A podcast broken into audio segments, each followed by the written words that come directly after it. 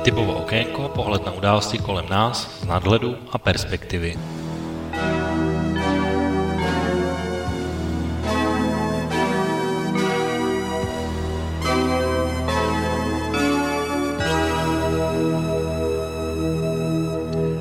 Páteční podvečer, vážení posluchači, od mikrofonu vás vítá Intibo a začíná další relace Okénko, tentokrát za ten 25. října 2019. A my jsme tady vlastně minule po poměrně zajímavém povídání ohledně Karla Gota.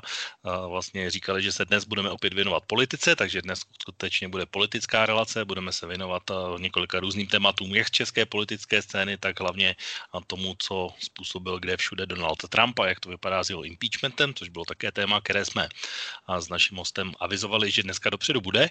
Asi co bych měl říct určitě v úvodu je to, že tak jako jeho pracovní povinnosti, tak i té mé mě vlastně zavedou příští týden hlavně někam úplně jinam. A i dnes v čase, kdy relaci posloucháte, tak ji nevysíláme živě, ale je vlastně přetočená dva dny, respektive tři dny dopředu, takže dnes nebudou k dispozici žádné ani e-mailové otázky, ani dotazy po telefonu a podobně, takže dnes můžete i naši relaci užít jako tradiční cestovní podcast, ale nicméně to vůbec nic neubírá tomu, že dnes tady budeme se bavit určitě o velmi zajímavých věcech, takže já dnes nebudu ani nějak dál zdržovat a určitě všechno, co budeme potřebovat, probereme a přivítám dnesního hosta, kterým je Oto, takže Oto, hezký podvečer. Hezký páteční podvečer všem. Tak eh, já vlastně jsem eh, říkal, že dneska začneme s těmi eh, událostmi, které jsou z české politické scény, tak možná tam bude jedno takové spojítko, protože od vlastně naší poslední relace, co jsme měli relaci Okénko, tak ústavní soud vydal několik zajímavých rozsudků, nebo v, i v prostředí české justice několik zajímavých rozsudků padlo. A asi ten nejdůležitější je zdanění církevních restitucí, které vlastně prokázal a ústavní soud stanovil jako protiústavní. Už dříve vlastně rozhodlo také dlouholeté kauze asystém a asi takový třetí nejdůležitější rozsudek, který asi padl od té doby, je, že rozhodnutí, že Terezie Kaslová se opět nedočká omluvy od Miloše Zemana, protože nejsou stanoveny úplně přesná pravidla na to, jak by taková omluva měla probíhat. Tak jenom když začneme touhle soudní oblastí, tak jenom co ty si myslíš třeba o, o těchto kauzách, respektive možná se by zmínil hlavně ty církevní restituce, protože to je věc, která hýbala českým mediálním prostorem. No tak to je věc, která se táhne už mnoho let, vlastně co dlouho trvalo, než byly ty církevní restituce eh, vůbec schváleny vládou a parlamentem. Eh, vlastně mělo, jmenuje se to přesně nějak jako zmírnění křivt, což vlastně v podstatě o to se odpíchnul ústavní soud, že řekl, že není možné eh, vlastně zmírnění křivt danit nebo dodaňovat. Takže vlastně to bylo takové jako i využití vlastně názvu toho zákona. Já jsem šel zdůvodnění právě toho, že podstatě tu stížnost podávali si netuším komunisté a k ústavnímu soudu a oni se tam v podstatě jako přiznali, že jako v tom samotném podání, že jako co je eh, tím přímým jako nebo skutečným eh, jejich zámyslem bylo prostě nějakým způsobem zhatit, zhatit eh, nebo nešlo jim o nějaký rozpočtový Eh, příjem, ale o to prostě zhatit ty vlastně jakoby vrácení nebo nějaké finanční náhrady eh, prostě církvím, tak jako víme samozřejmě, jaký je postoj komunistů k církvím. Eh, tady jsem mluvil také o retroaktivitě, takže myslím si, že ať samozřejmě ty názory jsou různé a vůbec ve společnosti názory na užitečnost církví a a víme teda, že samozřejmě církev, především katolická, dělá i jako zhusta dost pro to, aby, eh, aby si nějakou jako důvěru eh, nebo aby si tu důvěru i poškozovala v prostřednictvím různých skandálů. Eh, takže mm, prostě je to, je to samozřejmě věc nějaká i nejenom právní, ale prostě odrazila se v tom samozřejmě i v celém tom procesu prostě nějaké takové historické souvislosti a sympatie, nesympatie. Takže je to samozřejmě, ale už je to definitivně rozhodnutí, bylo to jeden čas ve veřejném prostoru se to pohybovalo, ta problematika velice dlouho, zbuzovalo to hodně, hodně vášní. Eh, tady v té souvislosti je zajímavé prostě, jak si takový, jako mnoho lidí vlastně sděluje své, své nějaké sympatie ke křesťanským tradicím a kultuře. Samozřejmě vysíláme pro Slovensko především, tak ta situace je jiná, ale eh, je zajímavé, jak prostě v Česku najednou jako křesťan v souvislosti s nějakými eh, kulturními kořeny si tady někteří lidé, které, kteří jako nemohli si myslím, že nějakému náboženství a křesťanství přijít na jméno, tak najednou eh, mluví o nějakých jako křesťanských kořenech evropských a tak dále. Eh, takže, ale bych to shrnul, prostě ústavní soud rozhodl, jak rozhod, ehm, myslím, že rozhodl i, když tak mě oprav jednomyslně v této otázce. Ne, ne, ne, 13-2. 13-2, no dva, tak dva bylo, soudci dali odlišný.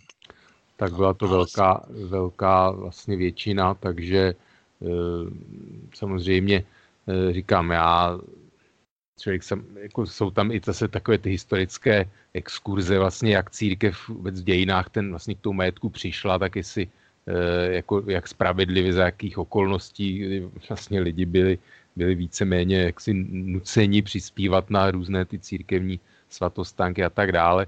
Takže o tom je samozřejmě možné se, se bavit historicky, prostě jaká jako byla nějaká historická spravedlnost eh, a jak je spravedlivé teda ty majetky majetky vracet, protože nakonec prostě eh, jakoby ty stavby a ty majetky byly naschromážděny samozřejmě z nějakých daní a desátků eh, jakoby lidí, nebo v dnešní, jakoby se dalo říct, moderní, moderních národů potom, takže vlastně nějaký morální nárok tady existuje, aby jakoby stát nějakým, jako který je zmotněním teda nějaké vůle, vůle obyvatelstva, tak vlastně tím majetkem mohl disponovat, ale prostě dneska ty církve plní i spoustu právě, eh, mají různé eh, ty léčebny pro nemocné, charity a tak dále, paliativní péči zajišťují. Eh, vím i z okolí, že prostě řádové sestry jsou nejlepší, nejlepší vlastně zdravotnický personál pro takové třeba ty smrtelně nemocné pacienty a tak dále. Takže samozřejmě ta církev prostě plní nějakou roli i pozitivní ve společnosti dneska samozřejmě takže já s tím určitě problém nemám. A... Ale čekal si to, že to tak dopadne, protože byla tady takové dva nesměřitelné tábory. Jedni říkali, že to vlastně legální je a druhý říkali, že a nebylo jich málo a i ta diskuze ve sněmovně taková byla, že se stoprocentně nebo téměř s jistotou dá očekávat, že ústavní soud tak prostě rozhodnout musí. No, tak jednalo se tam o tu, o tu retroaktivitu a myslím si, že přesně to zdůvodnění jsem slyšel, že vlastně i to samo podání si střelo vlastně jako vlastní branku, kde, kde on ten, jakoby ten záměr eh, se ukázal vlastně, že tam jakoby ční i ten jiný takový závěr, než který byl vydáván vlastně, že je to eh, jakoby, že tím účelem je, nebo že to bylo naopak, možná jsem to předtím řekl obráceně vlastně, že, že šlo o nějaké jako doplnění rozpočtu nebo něco prostě, že v podstatě i samotné to podání už naznačovalo, že ten smysl vůbec té stížnosti je je, jakoby ten skrytý je jiný než, než ten, který, jako za který, který byl vydáván vlastně na prvním místě. No já jsem to rozhodnutí slyšel, ono tam bylo tohle zúvodnění, to znamená, že to je vlastně jakoby skryté zdanění, zvýšení příjmů, de facto snížení těch, těch náhrad a bylo tam taky to, že vlastně je tam vlastně takzvaný princip legitimního očekávání, že pokud církev jako by uzavřela s nečasovou vládou a vlastně ty smlouvy a tak, takže už se vlastně stát k tomu dobrovolně zavázal za prvé a to je takový první hledisko. Druhý hledisko bylo, že vlastně tam se jedná o škodu, respektive o náhradu, to znamená, žádné jiné restituce nebyly daněny, takže není žádný důvod, proč by měly být daněny zrovna tyhle. A ještě tam byl třetí, že vlastně to zabavení toho majetku církví v obecné rovině vlastně díky. Vyslovně tam řečen, říkal Jaromír Jerza, že mý bývalý zločinný komunistický režim vlastně ten majetek zabral a, a užívalo desetiletí, takže se vlastně jedná o nápravu jisté škody, která vznikla kdysi dávno. To jsou asi takové tři zásadní důvody, které tam padly. Já si myslím, že to jako prospěje nějakým vůbec právnímu vědomí právního státu, je mi jasný, že spousta lidí, spousta lidem se to ne, jaksi nebude líbit. No, samozřejmě tady e, ta možnost, protože, jo, jak si říkal, vlastně nečasová vláda rozhodla, jo, ono prostě se, jo, jako může nějaká vláda spáchat, řekněme, e, z nějakého morálního, etického hlediska daleko jakoby rozhodnutí horší, a které prostě po změně vlády třeba bude bude nějaká politická vůle změnit a vlastně z toho právního hlediska to jako nebude a bude to třeba ještě jakoby skutečná nějaká nespravedlnost, jo, takže a pak, pak to bude ještě problém a e, pak samozřejmě ono, když to právo se liší od nějaké té obecné představy spravedlnosti, tak je to vždycky špatně, že? a samozřejmě, že takové jakoby čím to rozhodnutí je nějakým způsobem z takového toho obecného hlediska kontroverznější, tak samozřejmě, že to, že to Eh, prostě nepřidává takové té důvěryhodnosti, nebo ne důvěryhodnosti, ale prostě hm, jakoby pocitu z, jako dobrého z nějakého ústavního soudu. Jo, a už se můžeme vlastně podívat, že teď na to konto vlastně bývalý prezident Václav Klaus vlastně začal tvrdit, že, že vlastně ústavní soud, že kdyby to věděl, jak to dopadne, že by ho ani nezakládali a že by se měl zrušit a tak dále, což jsou podle mě naprosto jako nehorázné výroky a jenom to na to jsem se chtěl taky zeptat, teda upřímně řečeno, takže. No, to jako o něm něco vypovídá prostě o tom člověku, protože prostě ústavní soud z mého hlediska jako je naprosto nezastupitelný a, a za těch v podstatě už téměř 30 let tady e, jako vykonal spoustu, spoustu jako zdrtě většině dobré práce, samozřejmě ono záleží samozřejmě i na tom personálním obsazení, jo, protože zkrátka Eh, jsou země, kde ústavní soud, jsou tam dosazeny nějaké vyloženě loutky, to jsou v podstatě Václav Klaus tam eh, nějakou pana Koudelku, že jo, a další eh, takové z té, řekněme, obecně skupin nazývané justiční mafie, tak v podstatě navrhoval Eh, do funkcí ústavních soudů, že tak eh, to by... No ale počkej, ale já teda jenom ještě než se dostaneme k tomuhle, tak já jenom ještě bych tě zastavil v tom smyslu, že jenom ještě jedna věc, která mě napadla uh, ohledně těch církevních restitucí, tak čtvrtý element, který ten ústavní soud říká, bylo, že vlastně samozřejmě velmi důležitým aspektem tam je to finanční vyrovnání, respektive odluka od církve od státu, nebo státu od církve, no spíš obráceně. to znamená, že vlastně už za nějaký deset let už stát nebude platit církvi nic. A to znamená, že už vlastně oni budou hospodařit těch svých majetcích a podobně.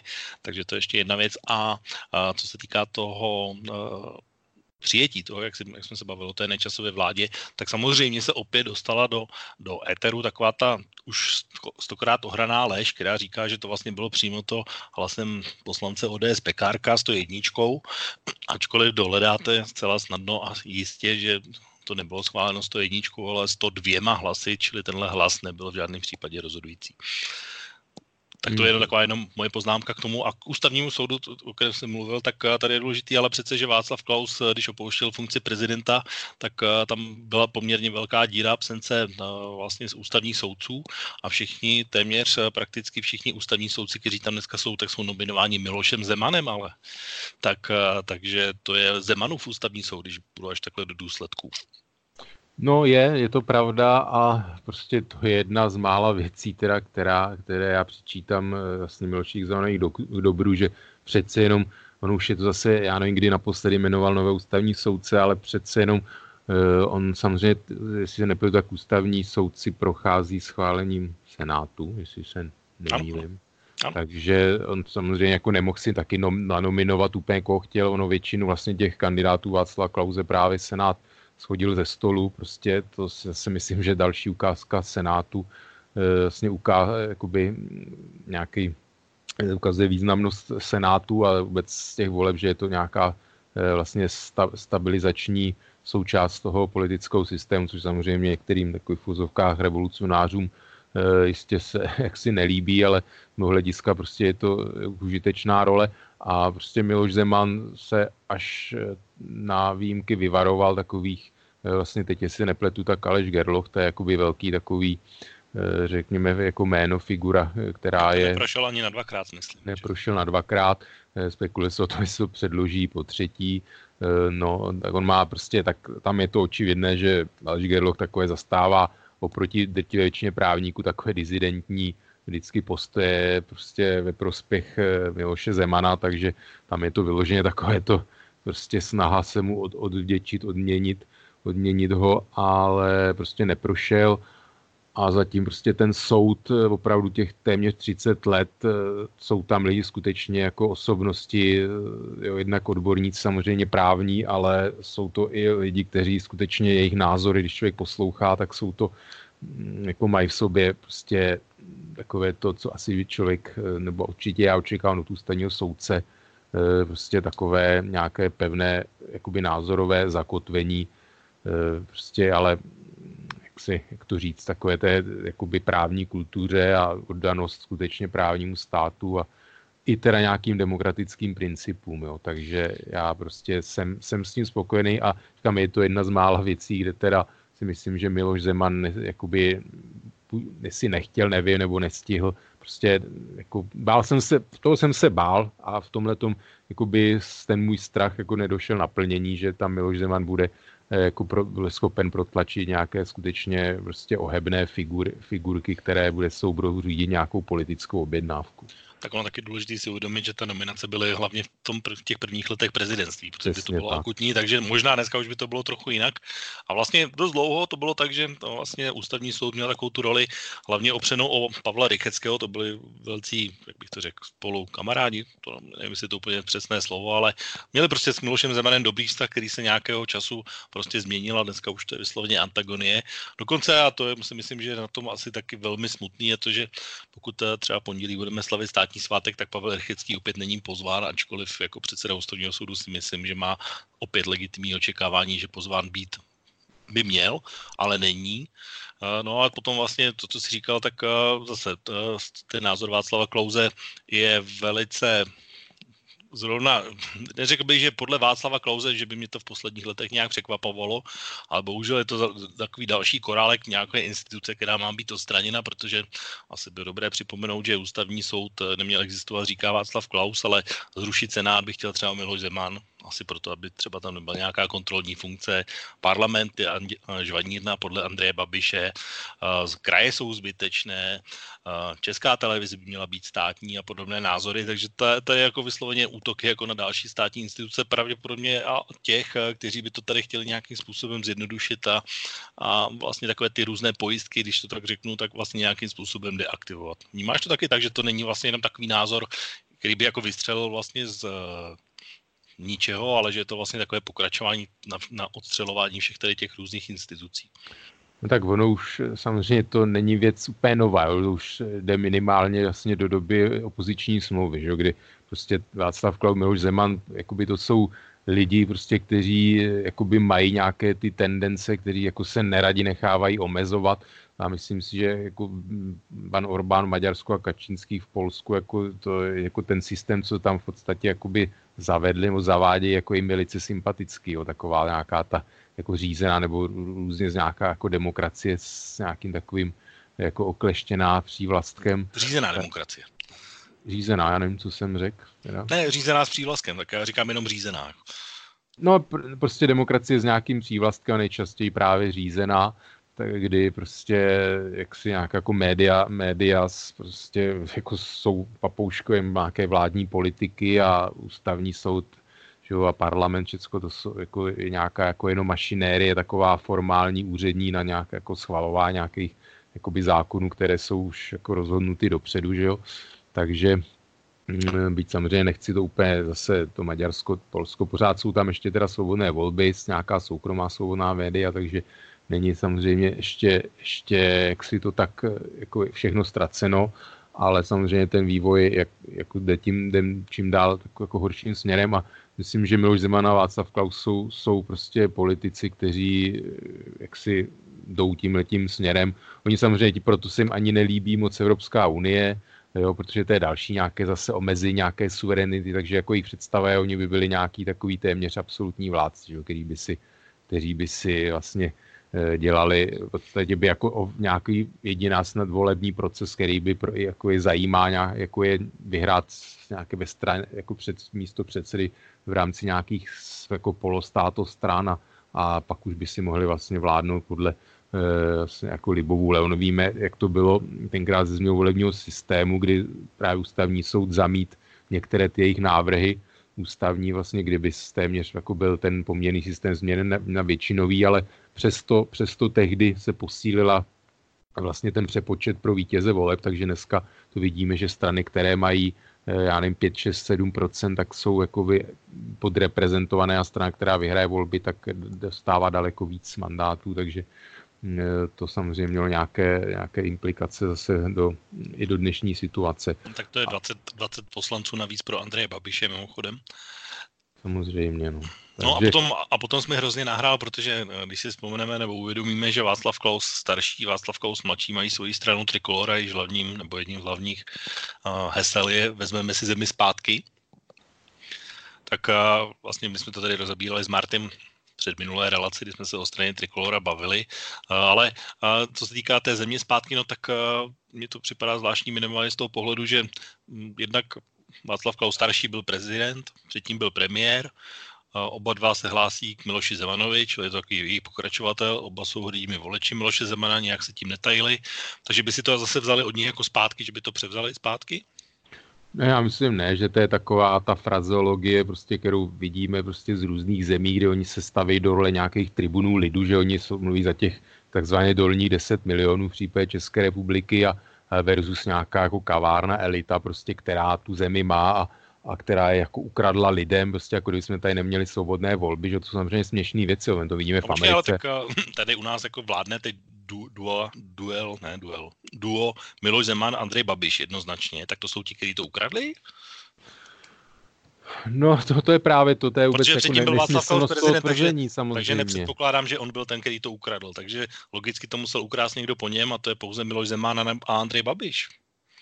No, tak, Ale přitom oni jsou ti voliči, tak, eh, tak to Já si myslím, že takhle to vůbec prostě není myšlený. Já prostě, už jsem to řekl, že to je, to je nějaký takový politická hesla, že prostě jako obyčejným lidem byla ukradnutá země, že jako nemají vliv na, na chod státu, že to tady dělají nějaký zá, jako zákulisní aktéři a že prostě ta země byla ukradená těma lidmi a, a prostřednictvím Václava Klauze jako jim bude navrácena, že to jsou prostě takový naprosto nesmyslný a, a jako populistický řeči, prostě není, není, není to u nás jenom, že to vidíme, že lidi, kteří jakoby vládnou nebo vládli, tak se staví do role, jo, to vidíme u Trumpa, že jo, nebo i v, v Anglii prostě brexitáři, že jo, oni jsou u vlády, u, u moci a vlastně tvrdí, že oni nejsou ta elita, že oni jako nerozhodují, jo, prostě to jsou jako absurdní, absurdní jako záležitosti. No mnozí by řekli, že země byla ukradena už v 90. letech klauzovou privatizací například a podobnýma akcema. No tak samozřejmě, to je ten opačný, to je jakoby na, nebo jiný zase narrativ přesně tak, že, že země byla rozkradená právě, že Václav Klaus si vlastně symbolizuje tohleto takzvané jako rozkradení nebo jak, tak, jako národního majetku, že to jsou takové prostě ustálené flo, floskule, prostě takže no, samozřejmě do jisté míry je to pravda, že protože tak spousta podniků, které by třeba přežili, tak byly zprivatizovány způsobem, eh, který zaručil tomu, že byly vytunelované a tak dále, že Miloš Zeman na tom vyhrál volby, Eh, takže on to samozřejmě jako do velké míry tohle platí a právě proto je absurdní, že dneska Václav Klaus je ten, který se staví do čela šíku, ať už starý nebo mladý, do čela šíku těch, že, který jako chtějí, že bude tady oni prostě jejich prostřednictvím bude země jako navrácena jako obyvatelům, že jo, no. So. No já viděl Václava Klauze mladšího, už jsem ho teda viděl v několika rozhovorech a za poslední měsíc asi úplně otřesný, nejotřesnější byl v pořadu Máte slovo, nevím, jestli jsi to viděl. Ne, neviděl, protože mě už jako některé ty pořady už skutečně jako nemám, ne, jako nechci si ničit jak se nějaký jako duševní pohodu, jo, sledování některých těchto pořadů, protože mě to skutečně jako drásá nervy, jo, ty, ty, někteří lidé a co to, jo, co no, jako tak tam, tam, byl, tam byl vlastně uh, uh, Václav Klaus mladší, proti němu byl tam eh, profesor Moldán, tam se bavili o klimatologii, takže asi si dovedeš představit, z jaké pozice tam hmm. přišel. Přišel tam vlastně tak jako že všechny, že tomu nikdo nerozumí, nikde není absolutní schoda a nic se vlastně neděje, moře nestoupají a, a pak se tam oháněl nějakým, nějakou studii 500 vědců, kterou všem, to, což mu tam jeden z těch studentů docela pěkně vpálil a pěkně opařil Václava Klauze mladšího, že vlastně v těch 500 věd, vědců je za Českou republiku jenom Václav Klaus starší. No, tak on samozřejmě víme, že on je předním klimatologem, že už leta, takže... No a že vlastně je to spolitizované a podobně, takže, takže zkrátka, takže tam dostal takovou pěknou, po úvodním pozurážení bez nějakého relativního názoru bych řekl, že... No jenom jestli můžu k tomuhle, jo. oni samozřejmě eh, jako Václav Klaus a tenhle dru, okruh lidí jakoby neustále omílají to, že eh, vlastně, že ty lidé se tím živí, kteří mluví o té klimatické změně, že dostávají nějaké granty, jsou v nějakých ústavech, kde mají jako krásné platy a vlastně tady ta eh, jakoby umělá nějaká hysterie o klimatické změně, že že je živí, že s tím dobře živí a že jsou teda vedený v podstatě nějakými jako takovými jako nízkými pohnutkami, že je to jejich živobytí a že si nevypustí rybník a tak dále. Ale ono, skutečnost je taková, že takový ty takzvaně di- dizentní vědci a nějaký různí jako klimatologové, takže když se hloubějš podíváme, tak ty jsou právě placeni různými jaksi firmami ropnými a uhelnými, prostě firmami, které kteří se snaží prostě co nejvíc zabránit nějakým opatřením právě proti, proti vytváření skleníkových plynů, že jsou takovou tou fosilní lobby vlastně placení a i takové ty instituty různě, tak, tak vidíme, že prostě ty, ty jsou, to jsou skutečně ty, protože tyhle většina těchto eh, vlastně vědců a tak dále působí na jako v akademii věd, na univerzitách a tak dále, jsou placeni ze veřejných zdrojů.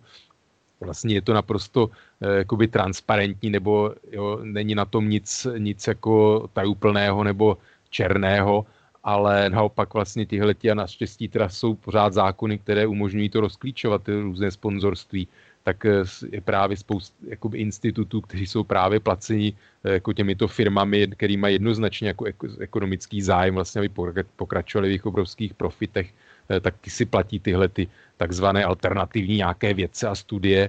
A právě nedávno jsem i čet článek, že v podstatě nějakých jestli 20 nebo 30 největších právě ropných firm a vůbec jakoby na těžbu nerostných surovin, plynu a tak eh, že ty jsou vlastně zodpovědné tyhle firmy za, eh, teď nevím přesně to číslo, ale byla to skutečně jakoby, jestli nadpoloviční většina vůbec jako emisí jako plyn, na světě skleníkových plynů, takže je to samozřejmě, to, to bohatství je sou, obrovské, je soustředěno do velice úzkých rukou.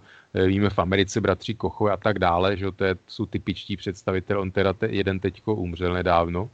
Eh, takže to, to jsou velice takový jako zacílený peníze, které jako v Americe obrovsky sponzorují jako republikánskou stranu, takové ty vybrané politiky a tak dále, aby prostě bránili bránili, jako podporovali Kochové, teda se od Trumpa kvůli obchodní politice, mezinárodní a tak dále, to, je, to se nebudeme zabíhat do podrobností. No já si myslím, že debata na klimatologické téma by byla asi hodně dlouhá, já teda nejsem určitě žádný odborník na to, ale tak jenom vnímám tak jako z médií, že tuhle se na Islandu roz, rozloučili s nějakým ledovcem, který rostál tu, nedávno, to bylo někde v Německu rostál, ve Švýcarsku rostál, Mont Blanc už vypadá už velmi, velmi jinak, než vypadal jenom před pár lety a tyhle procesy se jakoby čím dál tím zrychlují a už jsme vlastně úplně, to, co se děje teď, se mělo dít až za hodně let později, takže zkrátka asi se něco děje a to asi tušíme všichni, že se něco děje. Ale mimochodem jenom ten Václav Klaus ještě v tom pořadu se pro, proslavil ještě jednou větou, která je taky citovaná hojně.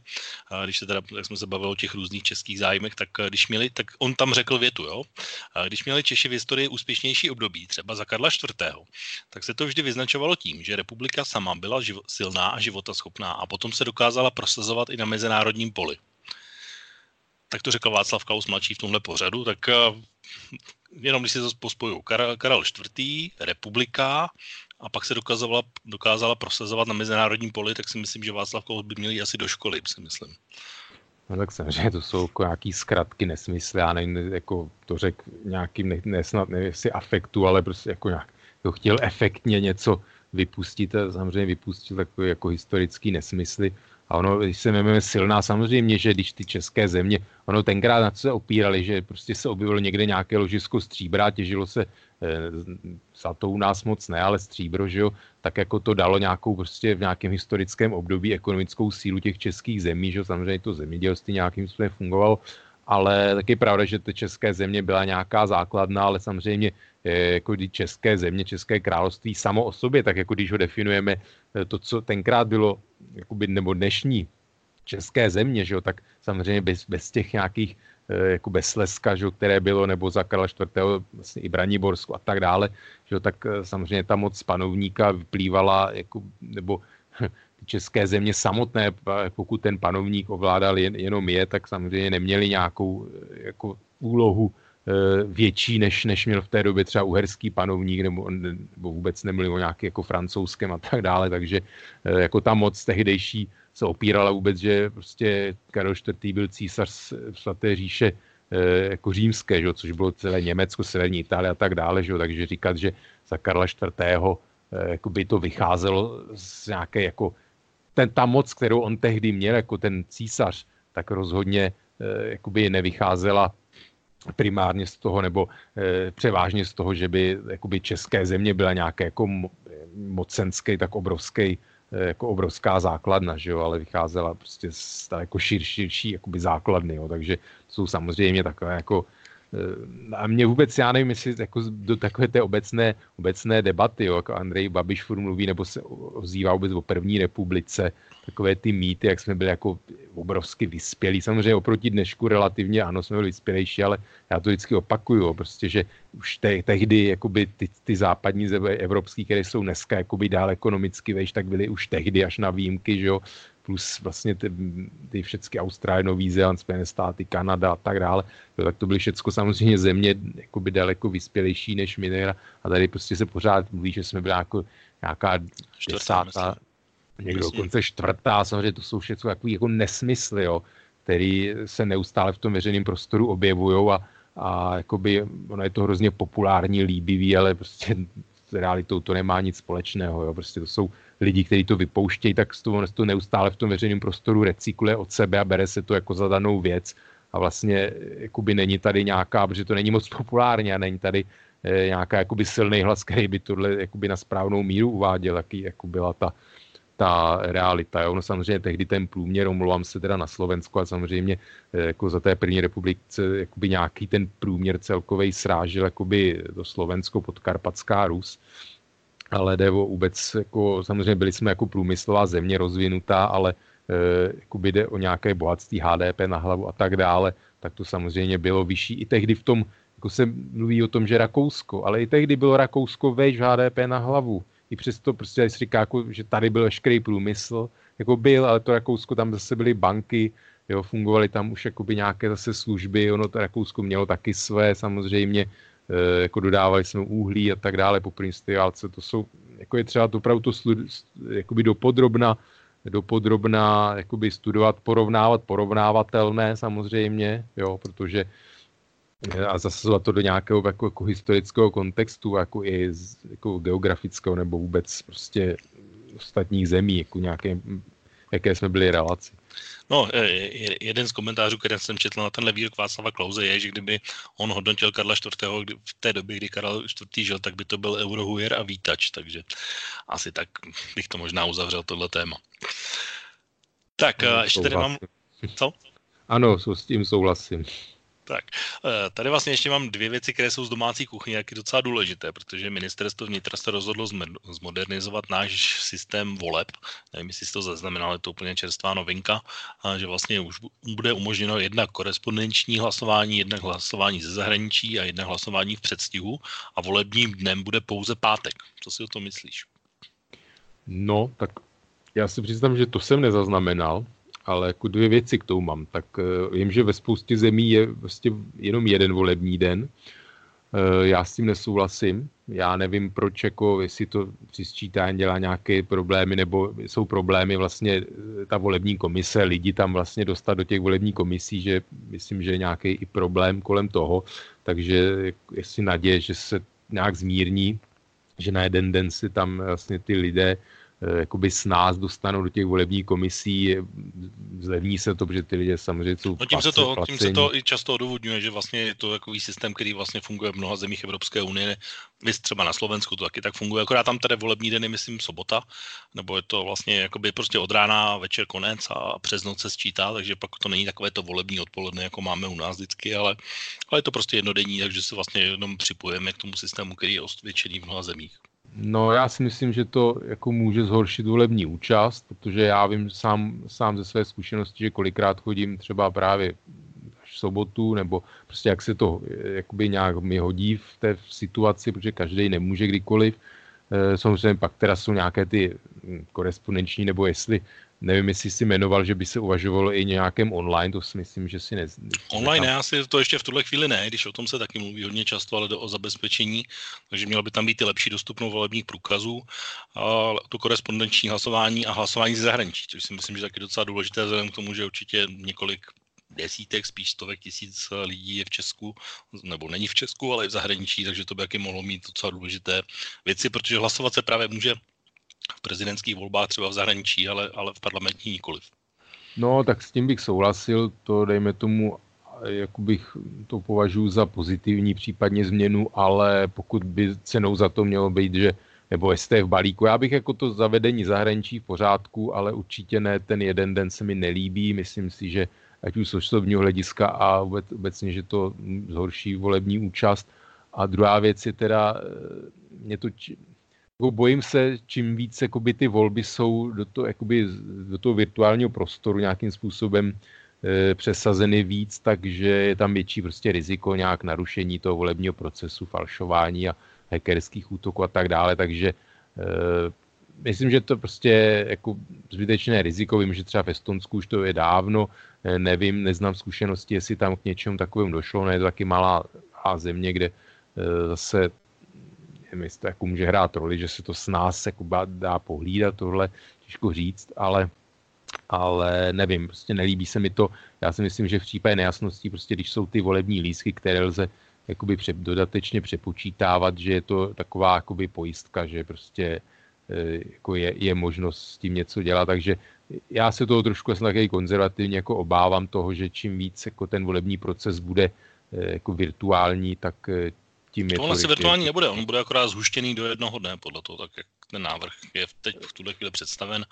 A online hlasování, říkám, zatím ještě není v tom balíku, takže No to jenom, to jenom říkám, že nebo i ty korespondenční a tak dále, to je zase nějaká jakoby, prostě jakoby další zesložitění, tak nevím, já si myslím, že jako, aby to bylo prostě opravdu co nejed, nejjednodušší, jo, protože jakmile, jakmile dojde někdy k nějakému, no, vždycky se objeví nějaké námitky po volbách, různé byly kupování hlasů a tak dále, lokální, samozřejmě i to je problém, ale jako nesmí se systémově jako objevit skutečně nějaké jakoby narušení vole, protože jakmile Eh, jakoby jen ta legitimita vole, vůbec eh, jako to zajištění, že skutečně je to nezávi, jakoby eh, nezávislé ty výsledky sčítány, že prostě já kolikrát si říkám, ty volební komise, když jako vidím ty lidi a tak dále, říkám, co kdybyste jako tam nějak domluvili, jo, jako napadají mě takové myšlenky a to je konec, jo, prostě jakmile se spochybní, spochybní prostě ten volební proces, tak je konec se vším, jo, protože od toho prostě té, úplně ten, ten první bod, z kterého vyrůstá nějaká jakoby legitimita vůbec toho politického systému a demokracie. E, takže jako cokoliv jako tohle by mohlo narušit, tak to se velice obávám, protože e, to by jako vůbec narušilo, si myslím, fungování státu. No, já si myslím, že hned ti dám jeden argument, který možná bychom taky mohli hned komentovat. Když už jsme na to narazili, tak jeden je ten, že když se bude hlasovat ze zahraničí, a, a padlo to velmi často třeba u, i u prezidentských voleb, že hlasují lidé, kteří tu nejsou, kteří tu, tu té zemi nerozumí, kteří neznají ty místní podmínky. Další by řekli, no, tak to pomůže určitě Kalouskovi nebo pravici obecně a poškodí to levici, nebo jo, tak tenhle, tenhle argumenty bereš jako relevantní. No, argument takhle. To, že to, že to škodí jakoby levici, nebo že v, z toho zahraničí, když to vidíme, ty výsledky prezidentských voleb a tak dále, takže že jsou to hlasy, když to tak jako vulgárně použiju teda ten výraz jako hlasy pro kavárnu, jo, takzvaně. Jo, tak uh, ono je to pravda, on to ukazuje, že skutečně ty lidé zahraničí, to jsou lidé prostě, kteří cestují, mají nějaký rozhled po světě, jsou jakoby zvyklí uh, se jakoby postarat sám o své, spolehat sami na sobě, jsou to prostě jakoby individuality, tak dále, takže jako logicky prostě inklinují, inklinují jako k volbě, řekněme, nějaké jako liberálních stran, spíš pravicových, byť si nemyslím, že jakoby úplně, když se jako, že za pravici neustále snaží tady vydávat Václav Klaus starší, mladší a tak dále, tak jako tuhle asi pravici úplně ne, že je to opravdu eh, řekněme, jako zvulgarizovaně taková ta... Pro evropská jako, pravice tak řekněme. Ono je to samozřejmě v jejich zájmu, aby se jako tady nějaké nestavili, že vidíme to i v Británii, Brexit, kdo jako, jak má sympatie samozřejmě, takže eh, je to jakoby logický z nějakých osobních jakoby zájmů těch lidí, samozřejmě nejenom z nějakých jako ideálů, eh, takže tohle je pravda. To, že jako nežijí tady, tak je to otázka, prostě jsou to jsou jakoby čeští občané, eh, jo, jsou to prostě mají, mají doklad, jsou to státní příslušníci, takže já si, já nevím, teď se přiznám úplně, jak to je v tom našem volebním zákoně, jestli teda smí asi občan český, anebo jestli i lidi s trvalým pobytem. Ono samozřejmě to prolíná i s, teda s nějakou jako evropskou legislativou, pokud se nepletu. Že kolem když mají trvalý pobyt, tak můžou dokonce, v, no. ale to můžou v těch úplně třeba parlamentních, ale když jsou to ty místní, tak tam dokonce stačí jenom přechodný pobyt. A, je, takže to ještě takový volnější. On je ale občan, otázka, musí ono totiž v Brexitu mám pocit, že nevím, jak tam bylo, že jak, mohli jako volit lidé, kteří neměli britské občanství, jen trvalý pobyt. Ono samozřejmě pak je otázka, eh, jo, že vy jakoby pak volíte eh, jakoby dvakrát jo, ve dvojích jakoby volbách třeba ve více zemích, jo, jako, což si myslím, že eh, je jako na druhou stranu jako přiznám tak jako zvláštní, že, že by člověk jakoby volil v zemi, kde, kde žije někde v rámci toho, že tam má dual, protože... trvalý pobyt no, musí ne... být, mus, nepochybně musí být občan ČR a musí minimálně na ambasádu si vy, vyřídit ten volební průkaz, bych řekl. No samozřejmě, ale pak může tak, že by volit teda v prezidentských, teď by mohl volit teda i v parlamentních a zároveň potom by na základě toho, že teda někde má trvalé bydliště, nějaký statut prostě usedlý v jiné ale bydliště, zemi. Bydliště vlastně... není občanství, ale. No ano, to ne, právě, ale že na základě toho pouhého teda rezidentství někde, že může volit i v jiné zemi, v nějakých parlamentních, eventuálně prezidentských volbách. No, v parlamentních a v, těchto v těch ne. Já myslím, že to volí jenom snad v těch místních zastupitelstvech, že tam ano, ale tady v těch velkých ne. A teď, já nevím, ty se teď bavíme o situaci v České republice. Ano, bavíme. Uh, protože říkám, že u nás máme několik typů voleb a u některých, a to je taky teď novinka, že vám stačí vlastně, když máte, jakoby nejste občan jste občan EU, máte trvalý pobyt v Česku, tak nemůžete volit ani v parlamentních, ani v prezidentských, tam ne, ale můžete teď nově volit v těch místních zastupitelstvech. To byla teď novinka, anebo teprve bude novinka. Teď, teď nejsem úplně jist, ale myslím si, že už to platilo pro ty místní volby, co byly teďko. No a já si nejsem jistý prostě v jiných zemích, jestli eh, prostě český občan má někde bydliště trvalé v zahraničí, že tam může normálně i ve velkých volbách celostátních volit. Jo, tak to nevím. O tom mluvím. To no. si myslím, že asi nemá. Takže to nevím, to si nejsem jistý, já vím, že se o tom vede teda i debata, vím, že právě v rámci Brexitu, že, že... No ale Brexit to by byla ta kategorie, kde ani u nás nemůže, nevím, Bulhar volit u nás. No, tak to je referendum, samozřejmě, to je zase, zase věc jiná. No. Ale myslím, že, že v té Británii to bylo, že vlastně tam ty lidi, kteří tam třeba žijou 20-30 let, ale nemají teda ještě občanství britské a že vlastně nemohli, nemohli v tom referendu rozhodovat.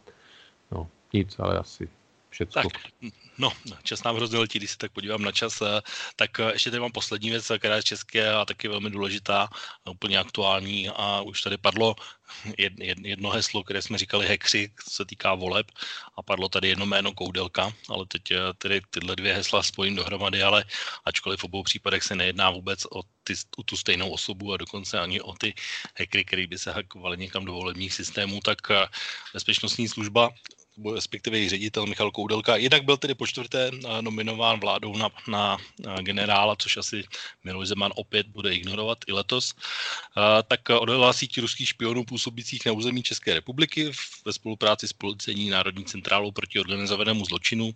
Jí zcela zničila a rozbila. Eh, bylo tam vlastně druhá, druhý aspekt toho byl, že ještě odhalili nebo spolupracovali spolu s dalšími odborníky ve, ve firmě Avast ohledně hackerů, kteří se snažili snažili zautočit na ty uživatele, kteří používají jejich antivirový program. Dokonce deník Respekt uvedl, nebo týdeník Respekt uvedl, že vlastně a i ten ředitel Koudlaka to říkal, že vlastně v celé té ruské větvi, když to tak pojmenuji, takže vlastně fungovala přímo ruská ambasáda, v jejich vozidlech se vozily právě různé věci, které s tím souvisely, tak bude, myslíš, tohle zase další halo ve smyslu vzpůra čučkařů, jak je to vlastně všechno falešné, jak jsme si zase všechno vymysleli, anebo zase bude ticho po pěšině a, a půjdeme dál, jako že, že to je další ruská hysterie. No, tak samozřejmě jako ticho. Ono už to se to rozbilo samozřejmě, že takové ty jaksi lidi, kteří nějaký důvodu sympatizují s Ruskem, že jo, tak samozřejmě zase eh, jako klasicky se rozjelo, že teda je to nějaké umělé vytváření proti ruské hysterii a tak dále. E, samozřejmě teda tajná služba, ona jako ty svoje zdroje, ona jakoby nějakým způsobem prezentuje výsledky, ale příliš si ne, neukazuje, jak k ním došla. Jo, a ono to, že no je to samozřejmě choulostivé, pak, že teda do toho eh, jaksi ambasádu, která má nějaké svoje samozřejmě jako krytí jejich jakoby pošta a jakoby zásilky a tak dále, vozidla, e, mají svoje vlastně nějakou diplomatickou imunitu. Tak by mě zajímalo, jakým způsobem se e, jakoby dopátrali k tomuhle, k tomuto, e, protože ono je, prostě stojí před volbou, že... To se asi nedozvíme, ale samozřejmě. Ona navíc jakoby BIS nemá jako výkonnou pravomoc. Ona jako v rámci toho musí spolupracovat s nějakou právě policejním orgánem mimo jiné. ale přijdou mi ty obvinění jakoby natolik vážná, natolik konkrétní, že jak si si říkám, jako jestli by si skutečně dovolili jako si vymýšlet, jo. Říkali, řík, jako že by, že by jako bez nějakého skutečného důkazu jako jednoznačného jako řekli, že teda je v tom zaplete nějaké jako vozidla ruské ambasády, jo. Uh, ono, já jako ještě o tom nevím úplně tolik, protože samozřejmě mi přijde takové jako absurdní, že by teda nějaký hacker útočil na uživatele antivirové firmy, no, který používají program antivirové firmy Avast. Jako, co by bylo tím, jako co by tím získal, nebo tím benefitem. Uh, jako... No ty počítače evidentně. Dobře, ale tak jako jsou to počítače jako koho? Jako nějakých běžných obyvatel nebo nebo jako Avasty nějaká jako monopolní nebo významná jako antivirová společnost eh, nebo dodavatel jako státní zprávy. Jo, já jakoby na, to, na tohle jsem na obyvatel. V podstatě, co... jestli to chápu já dobře, tak mi z toho vychází, že by to bylo tak, že a, jakoby ti hekři by tam útočili na ty počítače a Avas by se tvářil, že nikdo neútočí takže by ti tam dolovali tvoje informace a podobně. A, a tak by to asi bylo pokryté, protože já, když jsem o tom četl, ne teda v Respektu, ale a, někde v nějaké té konstrukci nebo v nějakém sumáři, tak tam právě bylo to, že se vlastně jakoby snažili právě nabourat přímo do těch, do těch aktualizací různých, a, které si vlastně ti uživatelé stahují a tím pádem vlastně tím by se dostali na ty jednotlivé počítače. A jak je to samozřejmě ve státní správě, nevím, jestli, jaký typ antiviru oni používají, ale dá se to předpokládat, že určitě někde tohle může být. A hlavně tím, že to je vlastně pro těch několik milionů uživatelů, tak zásah eventuálně by mohl být masivní a mohl být masivní i tím, když by se to podařilo třeba vypnout z nějakého důvodu, když by chtěli. Tak to samozřejmě, jo. A teď, teď je otázka, ono, eh, jako bude, jako řekněme, budeme to brát vážně, tak si myslím, že tohle už je taková jako situace opravdu e, jako zahranou, jo, že to už, a pak, když tady jednoznačně teda tvrdí, že že jako ruská ambasáda se v tom, jo, což mi přijde.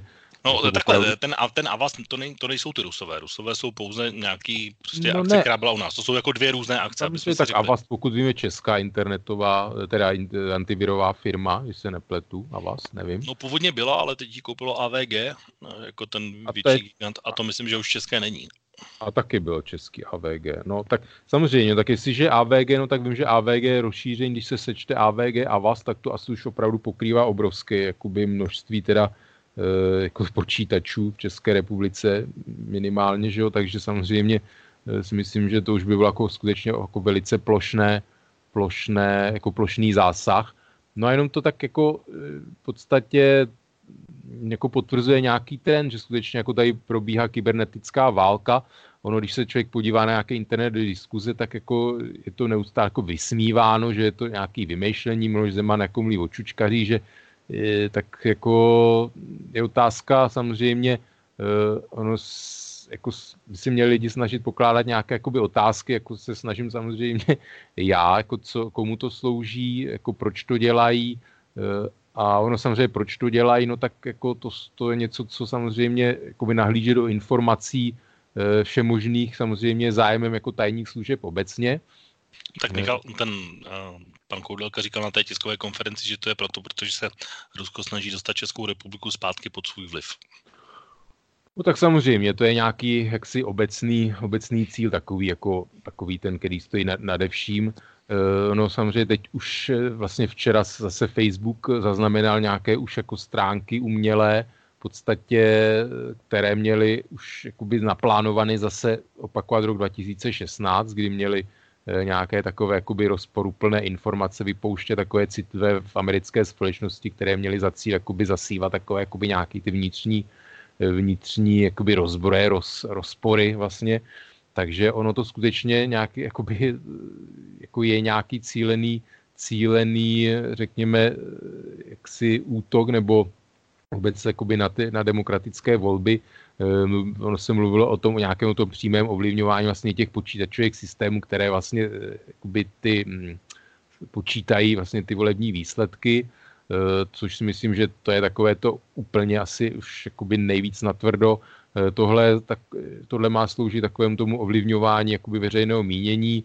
Eh, ono prostě vždycky se říkal, nepodceňujme jakoby Rus, nebo sovětské tajné služby, ono samozřejmě nějaká ta expertíza tam je a myslím si, že tohle oni si vyhodnotili jako asi, eh, protože samozřejmě po ekonomi, jako vojenské, nějaké ekonomické stránce Rusko samozřejmě jak si se ekonomické určitě nemůže rovnat vojenské, samozřejmě je to otázka vůbec nějaká jako politická, společenské vůle, třeba i v těch evropských zemích, eh, o tom mluvil i teda Andrej Babiš vlastně o těch evropských zemích, že by se měli jako nějak víc začít zabývat, vůbec zamýšlet na tou obranou. A tohle je prostě způsob eh, jakoby velice laciný a vlastně jakoby nenásilný, protože pořád tohle jako nějaké kybernetické útoky, pokud nedojde k nějakým eh, jakoby vypínáním elektrických soustav a tak dále, že jo, vodáren, tak jako prostě je to taková ta hrana, kdy se nemůže aktivovat článek 5 vlastně Severoatlantické smlouvy, takže prostě zkoušejí jako všechny ty skuliny proskoumat, využít, jakoby dostat se, dostat se tak, aby to ještě nebyl takový ten, nemohlo by vnímáno jako takový ten jako opravdu útok klasický nějaký, že by, se mu to blížilo. Takže je to poměrně pochopitelné a prostě, ale samozřejmě se dočkáme tady zase nějakého spochybňování a, a takový ty jaksi eh, jako vyš, vyš, vyštudovaní jako lidé, kteří vyštudovali sledováním jako titulků na, na internetu samozřejmě, tak eh, zase se dočkáme různých takových jako zesměšňování a spochybňování a tak dále, tak to s tím je třeba počítat. No, já jsem tady jenom zatím, co jsem povídal, tak tady jenom našel ten konkrétní citát toho, co říkal Michal Koudelka. Tak uh, jednak, co se týká Avastu, tak uh, Avast koupil AVG v obráceně, respektive AVG koupil Avast v roce 2016, ale je to pořád česká firma. A, a pan Koudelka vlastně na té tiskové konferenci řekl, že se podařilo zabránit úniku dat několika milionů českých občanů a tisíců důležitých institucí a firma Avast obsluhuje když se na to podíváme celosvětově, 435 milionů uživatelů v 68 zemích, uvedl pan Koudelka. No, takže samozřejmě pokud by eh, jako oni, eh, ty, kteří zatím stojí, dovedli nějakým způsobem eh, Avast jako dostat pod kontrolu jako přes ten jako Avast systém antivirové se dostává, tak samozřejmě by to asi to je jako velký zásah a a jako ne, ne, nemusíme si jako nalhávat, že samozřejmě ty pokusy jistě jako pracují i jako na jiných antivirových programech, že, tímhle způsobem. No, takže to jsou takové zprávy z domova. Já možná, než se dostaneme tedy k Donaldu Trumpovi, tak eh, bych udělal takový předěl, protože jsme zhruba v polovině naší eh, relace, tak asi je dobré říct, že je taky ze zajímavých anebo docela důležitých uh, událostí bylo to, že minulém týdnu vlastně generální štáb armády České republiky slavil, slavil stoleté výročí uh, vzniku. Uh, na jeho oslavu v úvozovkách do jeho budovy přišel prezident Miloš Zeman, předseda Senátu Jaroslav Kubera, premiér Andrej Babiš. Andrej Babiš právě na tomto místě, kromě těch ostatních pánů, o kterých jsem mluvil, tak tam převedl takový docela zajímavý projev. Podstatnou část z něho teď e, uslyšíme a to nás vlastně odpíchne k naší druhé části relace dnešního okénka, kde se vlastně budeme zabývat tím, co Andrej Babiš právě na tomto generálním štábu říkal a jak popisoval vlastně různé problémy i to, čemu čelí Česká republika, Evropa anebo vlastně i dnešní svět. Takže český premiér Andrej Babiš. Já samozřejmě mezi vojáky chodím často, mám přehled o jejich technice a je mi velice líto, že po té revoluci jsme se rozhodli, že vlastně zdecimujeme naši zbrojařskou výrobu a že jsme ani moc nevěnovali pozornost eh, naší armádě. I ten počet vojáků. Včera byl tady premiér Kambodže, 15 milionů obyvatel, má 120 tisíc vojáků. Všude, kde chodím po světě s ekonomickými misemi, bohužel všichni chtějí zbrojařskou techniku. Všichni zbrojí. A my 30 let po revoluci máme stále ruské radary. Tak snad už to pan ministr teďka podepíše. A máme ruské vrtulníky v náměstí nad Oslavou. Jsme mluvili s těmi piloty ten náš lom taky žádná sláva. Dokonce piloti říkali, že se bojí tam lítat. Takže ta naše armáda, my máme skvělé vojáky, jsem hrdí na naše vojáky, na syna i všude je chválí. E, ta naše jednotka v Prostějové, ta 601, nebo kolik to je, no, jedna z nejlepších na světě. Teďka i konečně připravujeme ten zákon, aby kdyby se něco stalo ve světě a potřebovali jsme je nasadit, aby jsme nemuseli o tom vést veřejnou debatu. Máme skvělé vojáky, eh, bojují v Afganistánu a trošku jsme zaspali dobu v tom zbrojení. konečně snad podepíšeme ty vrtulníky a ten stav ty techniky, který máme, není úplně pozitivní. Naše firmy znovu začínají vyrábět eh, a ta tradice našich zbraní, o tom mluví všichni na světě, v Izraeli, v, na, na Dalekém východě, v Maroku, naše zbraně jsou legendární a je velká škoda, že jsme od toho odešli. Pro nás je prvoradá bezpečnost našich lidí, bezpečnost našich občanů na prvním místě. My samozřejmě jsme členy NATO. Já tady mám tu severoatlantickou smlouvu. Podepsána 4. dubna 1949. Je to víc než 70 let. Co se tam píše?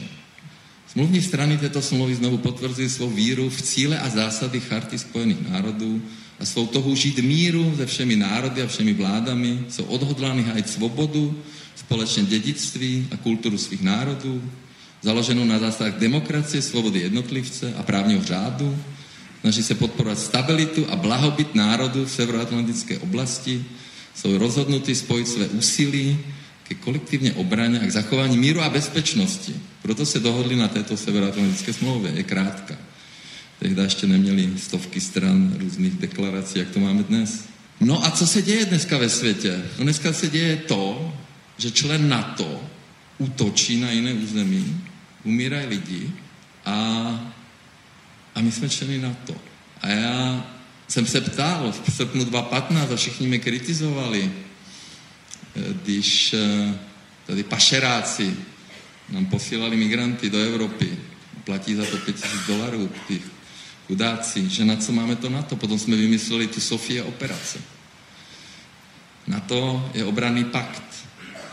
Já jsem několikrát se ptal, jestli bychom se neměli zamyslet nad tím, na to bezpečnosti Evropy, protože v rámci NATO máme Spojené státy, Kanadu, Turecko.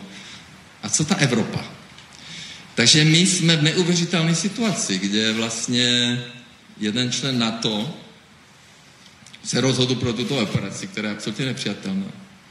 Já jsem byl kritizován za to, že jsem mluvil s panem prezidentem Erdoánem. Ano, on říkal, vytvoříme tady zónu v Syrii. Že ty lidi se vrátí domů, že jim postavíme nemocnice, byty, školy. A já jsem se ptal, no a může to udělat Evropané? Jo, jo, můžou. A se ptám teda, když jsme po druhé světové válce vytvořili Organizaci spojených národů, jakou roli ta organizace dneska hraje? Bezpečnostní rada OSN. No vždy tam sedí Francie a Velká Británie. Oni reprezentují Evropskou unii. A proč teda Spojené státy a Rusko dali veto na stanovisko Bezpečnostní rady OSN? Takže to jsou všechno věci, kde ta Evropa nereaguje. Když si přečtete ty projevy prezidenta Erdoana z roku 2017-19, on stále vyzýval o tom, aby jsme jednali o ty migraci. On tam má 4,5 milionu lidí. A bohužel z mého pohledu Evropa selhala. To, že teďka máme velké deklarace, to je samozřejmě jasné. My jsme včera se rozhodli, že zastavíme dodávky zbraní do Turecka, ale otázka, jestli skutečně, ano, ta akce je absolutně nepřijatelná, nemělo se to stát, ale jak jsme byli akční, naši spojenci, a co vlastně na to? Vždyť pan Stoltenberg, já jsem seděl u stolu na obědě, kde byli všichni. Proč tam, proč nikdo ne, nemluvil? Proč dva roky tady někdo apeloval na řešení migrační krize? Takže to jsou věci, eh, které samozřejmě teďka jsem politicky nekorektní. Ale eh, zkrátka, ta Evropa má problém.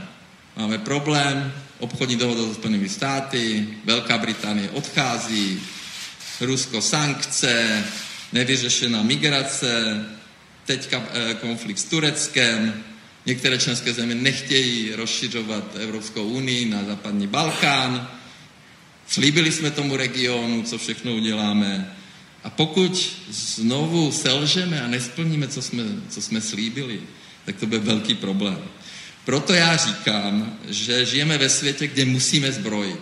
Musíme. A masivně, bohužel. Musíme nabírat vojáky A musíme o tom mluvit, jestli skutečně tahle smlouva, která má 70, víc než 70 let, jestli bychom se konečně měli na tom zamyslet a v rámci Evropy, samozřejmě ty nápady, nějaká společná armáda jsou nesmysly, ale ty členové Severoatlantické smlouvy konečně se zamyslet nad bezpečností Evropy. E, podle mého názoru tady e, jsme nejednali rychle, nezabránili jsme tomu, mohli jsme tomu zabránit. Jako pokud je pravda, co tady říkal pan ministr obrany ještě včera, že byla nabídka Turecka, aby i vojáci Velké Británie, Francie působili v té oblasti, tak proč jsme je tam neposlali, ty naše vojáky? Kdyby jsme tam byli, tak by se nikdy nemohlo stát to, co se stalo, že umírají lidi. A to eh, já bohužel se omlouvám, ano, je to slavnostní příležitost, ale je to důležité eh, o tom mluvit, a netvářit se, že to neexistuje. A je to bezpečnost našich lidí, je to bezpečnost Evropy. Bezpečnost Evropy. A tady by měly státy Evropské unie a členské státy Severoatlantického paktu Evropy konečně se zamyslet nad tím, jakým způsobem my tu Evropu budeme bránit, jak budeme bránit naše občany, jak budeme bránit uh, celou Evropu. Takže za mě, nechci už mluvit dlouho, eh, se omlouvám, jsem měl úplně jiný krásný projev, ale pan, pan Kubera ho vlastně řekl. Eh, tak, eh, tak zkusme o tom přemýšlet. Tam budeme aktivní, my jsme aktivní. A V4 je silná. A V4 dneska je silný spojenec Spojených států a v rámci NATO. My chceme vlastně teďka vybavit armádu nejmodernějšími zbraněmi. Děláme na tom, jde to pomalu, ale myslím si, že jsme na dobré cestě. Takže já můžu tady slíbit naší armádě, že mají absolutní podporu této vlády.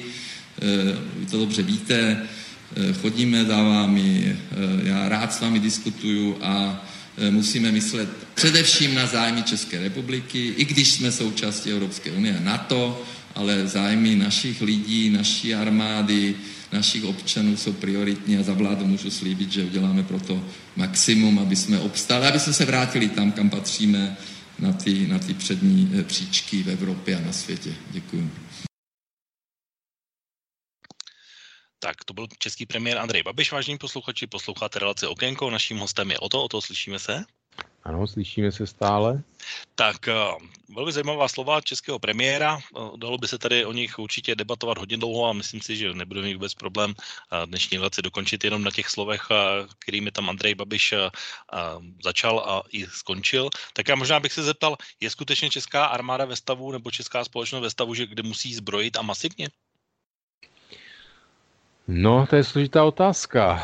No, tak já jsem člověk, který samozřejmě jako vždycky, vždycky jako je, byl proto, aby jako naše republika měla nějakou akceschopnou moderní armádu, e, což samozřejmě ono od, od vlastně roku 89, pak i rozdělení Československa, ta armáda jako neustále se smrskávala, rušily se, vlastně zrušila se základní vojenská služba, která dávala takový ten početní stav, e, jakoby veliký, e, zprofesionalizovala se, a vlastně rušili se, většina posádek se zrušila, kasáren, prostě vybavení, vybavení zastarávalo, e, snižoval se rozpočet, e, pak to bylo prohloubení vlastně ještě ekonomickou krizí, kdy se, kdy skutečně hm, výdaje na armádu byly seškrtány až jako na, na holou dřeň a vlastně leta se téměř vlastně nic nekoupilo za, za novou výz, výzbroj a teď je tady teda obrovské už jako manko naschromážděné za ta léta a je nějaká snaha to eh, vlastně dohonit, napravit tohle, tohle manko i teda zvýšit zase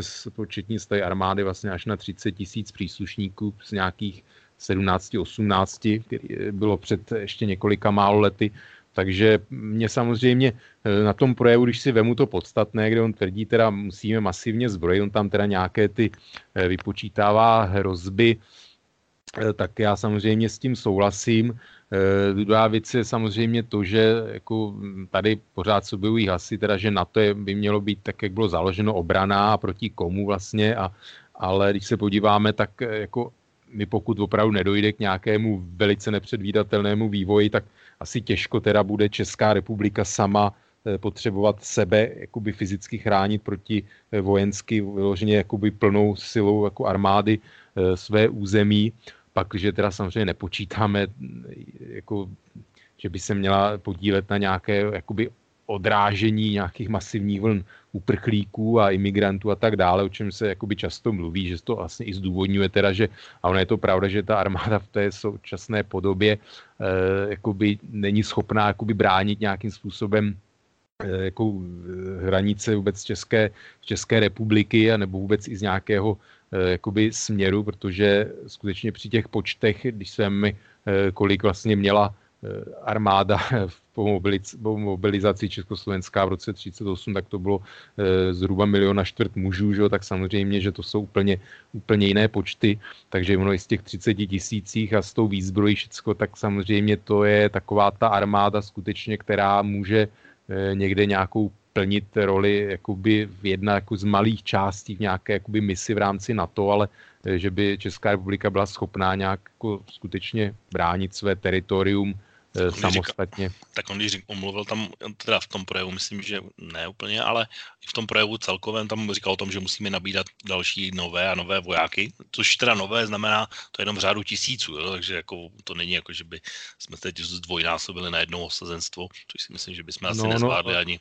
Ono to ani nejde, jo, nakonec finance, protože ono Eh, v těch zemích právě, on tam jmenoval vlastně kdy, že Kambodža 15 milionů a má 120 tisíc vojáků, že on tak asi jako jaký plat vojáků v Kambodži samozřejmě a eh, plat, jakoby celkové příjmy eh, jakoby vojáků, kolik se vydává na tyhle ty osobní náklady, tak samozřejmě to jsou naprosto neporovnatelné, neporovnatelné částky, ale samozřejmě tak je třeba, je třeba jak si vidět, že prostě ta armáda skutečně, on to tam vyjmenovává, tak jako má má ještě pořád jako vozidla Praga V3S jsou v naší armádě prostě vozidla, která vznikla jako v 50. letech, že? tak to jsou, eh, ty, to pořád jako má naše armáda takové nebo Rus, jako sovětské úvazy, které jako nejsou špatné průchodnosti terénu, ale jsou jako poruchové velice, takže ta armáda má obrovský jakoby vnitřní... Tam říkal o radarech, ještě tam něco říkal. Samozřejmě, že máme jako mm, ještě z, vlastně z doby komunistického Československa jako radary, vůbec protivzdušná obrana je zanedbaná, e, bojové vozidlo pěchoty, vrtulníky, e, máme si gripeny, teda letectvo, řejme tomu, že jsou rela, jakoby, je, je snad jako v podstatě jediná relativně moderní složka dělostřelectvo, vlastně nejmodernější v úzovkách jsou systémy DANA, které jsou vlastně z přelomu 70. a 80. let, jo, takže eh, je to obrovsky, obrovsky ta armáda je jakoby zanedbaná, eh, co se týče jaksi vybavení. Mluví se o rozšiřování, teda otvírání některých znova posádek, eh, což jako mě, já jsem to v době, kdy se nějaký před deseti lety ještě jako rušili, jak jsem si říkal, jo, to se, jako některé se jednou budou zase otvírat, tak je to tady. Já samozřejmě mám jako na jednu stranu radost, na druhou to, že se jakoby nějakým způsobem mm, jako taková ta atmosféra mezinárodní zhoršuje, tak z toho jakoby eh, díky které teda nějaké té revitalizaci armády dochází, z toho radost nemám. A ono samozřejmě je hezké, jako mluví Andrej Babiš o tom, jak musíme masivně zbrojit, ale se obávám, že jako skončí nějakou tahle konjunktura, kterou už jako docela dost zažíváme a, a jako nebude na zvyšování důchodů, tak eh, nevím, obávám, že zrovna Andrej Babiš bude z těch, kteří Eh, kteří eh, jako, a ono to je samozřejmě to legitimní otázka, jestli teda máme kupovat nějaké za desítky miliard eh, zbraně, anebo, nebo je věnovat na, na jako zvyšování důchodu. Ono to je samozřejmě legitimní otázka. Tak ale pak... Já jenom vlastně jeden z takových z těch tradičních letitých problémů v úzovkách, které se ještě zvýraznily s nástupem Donalda Trumpa, taky samozřejmě jsou 2% HDP jako členové NATO. Samozřejmě, no, tak ona je se otázka, kdy, kdyby jsme skokově teda zvýšili, já nevím, teď eh, bylo 66 miliard, teď má být na další rok nějakých, tuším, přes 73, 4 miliard na rok 2020, že to jako ty zvýšení jsou velké, ta armáda jakoby není schopná je utratit, protože zase jako to podléhá nějakému eh, kolečku, že to trvá x let, než se ta technika za nějakých jakoby, podmínek eh, průhledných, transparentní výběrové řízení a tak dále, ta technika je moderní složitá. Člověk, když si veme, si řekne, že kdyby se v té druhé polovině 30. let takhle jako měla československá armáda vyzbrojovat eh, tváří v tvář vlastně tomu nacistickému Německu, tak eh, jako si myslím, že jenom ty pohraniční opevnění, které téměř po celé délce byly postaveny během několika málo let, tak že by se ani nestačilo kopnout jako v dnešních podmínkách, takže je to docela jako samozřejmě jako nevím, jestli ta transparentnost jako nutně musí znamenat to, že všechno trvá tolik let. Jo, to, to je samozřejmě otázka. No, no funguje to v armádě jenom mimochodem úplně stejně, jako když se bavíme na tradičním českém bolehlavu, který se jmenuje mítný tender, tak vlastně, že tam jsou různí hráči, kteří se pořád odvolávají až do úplného odvolání a tím se vlastně jakoby nic, ne, ne, vlastně všechno dlouho trvá díky tomuhle. Samozřejmě, tak jsou tam nějaké lhuty a je to pravda, že, že jako dochází k různým právním eh, jaksi, eh, jako bitvám nebo prostě různým, různým komplikacím. Ono teď nově, nově myslím, že armáda zařadila do vlastně smluv s dodavateli, že armáda může odstoupit od smlouvy jaksi bez udání důvodu, jo, což teda zboludilo mezi jako zbrojními firmami eh, jaksi obrovsky, že se to týká teda především domácích, eh, protože jsou to jako netýká takových těch, nevím, jestli to ve smlouvách právě, to je otázka i třeba teď ten nákup amerických vrtulníků, ale to je jako poměrně nehorázná věc, protože ten výrobce samozřejmě jako do toho dá nějaký čas, vlastně peníze, finance a pak ta jako armáda, aby, aby si řekla, že když ta zakázka měla být realizovaná do jako dodávky e, dokončeny, tak vlastně, že by si jen tak mohli armáda odstoupit, takže to je teď, teď jako takový čerstvý, velice nový, nový zdroj zase nějaký. Ale to je ale přece normální věc, jako v úplně normálních eh, firmách přece tohle funguje. A já si vzpomínám jako na x různých vojenských tendrů od nějakých bod děravých, které se staly velmi rychle nepasujících eh, kombinés nebo uniform a podobně, tak eh, tam vlastně byl velký problém, že naopak díky tomu, že tam tato, tohle ustanovení nebylo, tak armáda byla vlastně jako ve stavu, že prostě je to ani zrušit nemohla.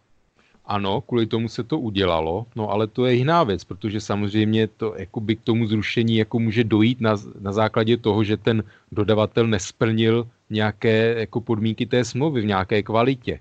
Ale tady se mluví o tom, že prostě je to bez důvodu. To znamená, že i ten dodavatel, když splní všechny ty požadavky, tak stejně jako můžete být zrušená, což nemá období, což není v pořádku a ani v soukromé sféře to jako nefunguje. Pak, když je uzavřená smlouva, tak eh, vlastně ten, ten subjekt pak jako nemůže si od ní jen tak bez náhrady odstoupit. Prostě to jako nefunguje, takže to je docela teď jako čerstvá poměrně záležitost v armádě eh, a myslím si, že to se může jakoby komplikovat, byť tohle jsou věci, právě teď je otázka se řeší, teda, že teda to má dopad hlavně na české firmy, jak to bude teda s těmi eh, tendry mezinárodními. Jo. Mimochodem teď teda nedávno odstoupil jeden ze čtyř uchazečů na dodávku vlastně těch bojových vozidel pěchoty důvodu, že armáda tam měla požadavek, že musí být věž vlastně osádková, když to oni nabízeli bez osádkovou věž.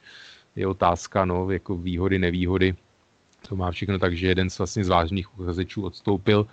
E, no, zase u vrtulníky taky pořád neustále se objevují otazníky na ceně, prostě na to, že ta přepravní verze vlastně má střelce, který musí otvírat dveře, takže je zranitelný a tak dále, se pořád objevují otazníky, ale jako je otázka teda, jestli už konečně teda se přenést přes to a pořídit si teda nějakou jakoby moderní výzbroj, i přes nějaké pochybnosti, že mluvilo se o jako izraelské radary, problém, že je to takové jako otázka, kde je zakopený, zakopaný pes, že vlastně už to měl proběhnout, ministrině Šlechtová to vlastně zrušila, že tam se podezření zase na nějaké jako zákulisní hry a s tím, že ty izraelské radary jakoby nejsou, jakoby zainteg- ne, jako nejsou schopny být integrovaný v tom jako systému Severoatlantické aliance tak dále. Takže to jsou samozřejmě věci, které zase úplně, jakoby, mm, vyloženě člověk, který není u zdroje, tak jako úplně ne, nemůže posoudit eh, stoprocentně. E, jako nicméně, jako pravda je, že prostě ty peníze jsou, že vlastně těch peněz je víc, než ta armáda je schopná utratit, což mimochodem byla i problém za většinu první republiky, že vlastně propadali peníze na armádu, na zakázky přesně z toho důvodu, že, že nebyli schopni v daném kalendářním roce se eh, vlastně ty peníze utratit, takže propadly, takže pak se vytvořil v roce 27 315 milionový fond tehdejších korun, který právě tohle měl překlenout, což jako ten problém eh, nějakým způsobem zmírnilo tenhle, takže ono, jako by ty peníze i jsou, ale zase armáda i není schopná v podstatě, jako je nějakém rozumném čase jakoby střebanou přetavit do, do teda té moderní výzbroje, protože samozřejmě to souvisí se servisy, teď jsem zaslech třeba informaci, že zase problém zjistili, že na ty BVP jakoby není, nejsou garáže jako uspůsobené případně a tak dále, takže Všechno souvisí se vším. Všechno se, je to složitý problém, komplexní, logistický, jakoby není to snadný, ale určitě si myslím, že určitě by to šlo jakoby řešit nějak jako víc akčněji teda. Hmm. Já možná bych zmínil ještě k těm vojenským věcem. Uh, on tam zmínil, nebo velmi se vymezil Andrej Babiš ohledně euroarmády. Uh, co ty o tom myslíš? Je to uh, nezbytnost, jak tvrdí někteří, anebo vzhledem k tomu, že v Bílém domě je Donald Trump, tak uh, vlastně uh, bychom si měli držet uh, tu uh, linku na to a nic paralelního nevytvářet. No, ono to je téma už o 90. let vlastně, kdy v souvislosti teda s evropskou integrací se mluvilo i společné bezpečnostní zahraniční politice. Oni existují samozřejmě jakoby na úrovni teda z evropských armád, nějaké vlastně vyčleněné vojenské jednotky pro nějakou případnou spolupráci, takže to do nějaké míry existuje, ale v podstatě jako pořád platí to, že nějaké zdvojování úplně struktur jakoby na to, že nežádoucí. Ono se to vynořilo hodně v době vlastně války v Iráku 2003-2004, kdy teda Německo, Francie bylo, byly ve velké opozici eh, k tomu a tak se objevily právě hlasy na nějakou právě integraci a vytváření jakoby, takzvané evropské armády. A teď se to zase eh, potom to eh, docela jakoby pominulo. No a teď to zase v souvislosti teda s migrační krizí a hlavně teda s nástupem Donalda Trumpa se ta otázka objevila, kdy on vlastně jakoby mluvil o tom a pořád jako občas to objevuje teda, že, že jaksi jako Evropa je nějaký v podstatě konkurent Spojených států, tvrdí ekonomický, že jo, a že by se to mohlo teda přenést, že jako, jako to na to funguje na základě, že má nějaké jakoby společné hodnoty, řekněme společné zájmy. A tady vlastně Donald Trump hraje na to, že jakoby Evropská unie, Spojené státy můžou mít různé zájmy. A pak je samozřejmě, jako to bude vnášet nějaký problém i do té spolupráce v NATO, plus to, že vlastně Amerika, což v čemž je pravda, že v podstatě jakoby dotuje tu evropskou obranu, že vytváří nějaké jednak teda jaderný štít, protože přece jenom jakoby ty britské a francouzské jaderné síly jakoby nejsou úplně jakoby srovnatelné. Ono to je zase na takovou speciální debatu vůbec jako uvažování o eh, jaksi úloze jaderných zbraní, eh, ale zkrátka jako Amerika dává jakoby jaderný dešník, i teda Francii konvenčních zbraní, eh, prostě si udržuje daleko větší schopnost, než jakoby je nějaký jakoby evropský, evropský, řekněme, průměr nebo standard, takže v tom je teda pravda, že Amerika dává prostě na zbrojení prostě to se ví, že v podstatě polovinu celosvětového celosvětové jako rozpočtu téměř jako má americká armáda. Na je otázka, jestli to vůbec jako dlouhodobě může americká, jakoby, americký rozpočet dovolit, byť samozřejmě oni nakupují především z domácích zdrojů, takže se jim to zase jakoby nějakým způsobem částečně vrací ekonomicky, ale e, nevím, myslím si, že prostě Amerika si to asi nebude moct e, jakoby dlouhodobě dovolit tak obrovské výdaje na zbrojení, ale Evropa je jakoby pod, podfinancovaná, Jo, třeba jakoby německá armáda je jako v podstatě téměř ve stejném dezolátním stavu jako česká armáda, byť samozřejmě jsou něco vyššími počty vojáků i techniky, vzhledem k tomu, že má 8 krát více obyvatel, ale jako na, na tom německá armáda tom taky není dobře. Eh, jedině vlastně Francie, Británie, to jsou země, které jakoby mají nějakou jakou, takovou vojenskou relevanci ještě stále, ale relativně samozřejmě jako stále klesá, byť ty výdaje pořád se drží na těch předních příčkách. Eh, ale jak vidíme, tak jako Británie odchází z Evropské unie a myslím si, že ono je tady se pořád volá po nějaké, eh, asi to i případ Andreje Babiše, že jako volá po nějaké společné jakoby, eh, akci Evropy, ale zároveň jakoby nechce armádu, nechce nějakou jako integraci, ale ono je samozřejmě problém jakoby z úrovně nějakých jako 27 zemí jakoby koordinovat jakoby nějaké třeba vojenské akce, protože ono je něco jiného je tamhle jako Afghánistán, kde to není takový jakoby akutní válečný konflikt, a něco jiného by byla nějaká skutečně jako něco, co se blíží konvenční válce, tak jako samozřejmě to by byla jako úplně jiná, jiná úroveň. A ono mluví o té Sýrii, takže já nevím, jak bys to představoval, on mluví o tom, no že... Já, to, mě, to mě zaujalo, že on v tom náznaku říkal, že ještě než se Erdogan vrnul do Sýrie, že tady byla nabídka, že tam můžou být francouzští a angličtí vojáci, právě tak, jak o nich mluvíš, ale já jsem to z toho vydedukoval, že on, oni by tam mohli být i čeští vojáci, a kdyby tam byli, takže by vlastně by nedošlo k čemu se chce ještě dostat určitě ve zbytku našeho času, tak uh, taková otázka možná na tělo, kdyby byla možnost, šel bys. No, tak řekněme, že já vzhledem k mému postavení, tak jako možnost šel bych. Jako v naší armádě mise, mise jaksi jsou stále na základě dobrovolnosti. Je tam, řekněme, přetlak eh, poptávky nad nabídkou, když to řeknu v ekonomických termínech, ale samozřejmě pak jako ono může nastat situace, kdy pak už to ne, jako nebude stát takhle, takže samozřejmě eh, jak si pokud jako není, není možnost si vybírat taky, takže to je otázka. Pak už, jako, pak už nebo respektive pak už to není jako otázka. No. Dobrá, ale, tak já možná ale jenom, ještě, ano? Tak ještě jestli chceš myšlenku dokončit, tak... No k té Syrii, on tvrdil, on to Erdogan anoncoval dávno, že chce to pásmo tvořit a samozřejmě, že jinak než tím, že tam vyšle jako především vojenské jednotky, takové pásmo vytvořit nešlo, takže to, že Andrej Babiš se teď jako dělá překvapeného, že tak on samozřejmě neskušený. Jo. Já nevím, jestli jako je tak mimo, že, že vůbec netušil, jako, jaká jako je realita, ale samozřejmě, že takhle to bylo od začátku daný, že jinak než vojensky tam prostě jako žádné no to on, říkal, to on říkal, že dva týdny předtím se přece fotil s Erdoganem ano. na návštěvě a, a že nikdy, nikdo mu nikdy neřekl, že to bude vojensky a že to bude jako humanitárně vlastně, jakoby, takže... No, já nevím, jestli, jestli je tak mimo, anebo lže prostě, aby si zachoval tvář, protože samozřejmě já si myslím, že i jeho překvapilo, jaká je teda ta taková jako mezinárodní reakce na to, že to si myslím, že to se trochu přepočítal, že, že eh, to asi nečekal, ale druhá věc je ta, že tady on Erdogan se to snaží a vlastně i, jakoby i Evropu nalákat nebo zdůvodnit tím, že chce teda ty uprchlíky zpátky do Syrie vrátit, no ale vzhledem k tomu, že on chce obsazovat jako syrská území, no tak a ty uprchlíci jsou všecko vlastně arabové, syrský, tak by to znamenalo v podstatě etnické čistky, že jo, protože prostě chce to tam znamená. přesadit. To, to, to, samozřejmě, ale jako bylo by to úplně na jiný úrovni, že teda kurdové o, jako opustějí své vesnice, města a místo nich tam budou arabové a kurdové půjdou nevím kam, že říkají do Iráku, eh, jo, ale samozřejmě tak ta situace je složitá, takže v podstatě to si myslím, že zase z hlediska Evropy jako podílet se na něčem takovém nepřijatelné. Pro mě samozřejmě jako ideál by byl ten, aby se jako já jsem si tak jako zasnil, zaspomínal jsem na vlastně před nějakými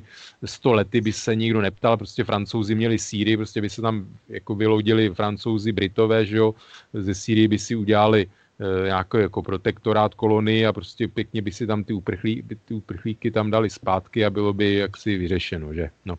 To v dnešní době tak jako úplně bohužel nejde, ale v podstatě po tomhle se volá po tomhle se volá, protože eh, ty jednotky eh, jako by tam museli na úkor teda nějakého území, které ovládá Bašár Asad s podporou Ruska, tak by tam museli vytvořit eh, jako nějaké teda tu bezpečnou zónu, protože ať si zase samozřejmě můžeme se bavit, kdo, kdo proč utek ze Syrie, tak utekli před válkou, ale zase spousta těch lidí prostě utekli, uteklo před Asadem, prostě nechtěli žít, potom jako ten režim je nelítostný. Ale, nevím... zase by ti, ale zase by ti bylo řečeno, že to je vlastně jejich území myšleno Sýrie, to víš, jsou tam nelegálně proti rozhodnutí Rady bezpečnosti OSN a, a podobně, takže, takže by to bylo vlastně to tež, co, co bylo předtím.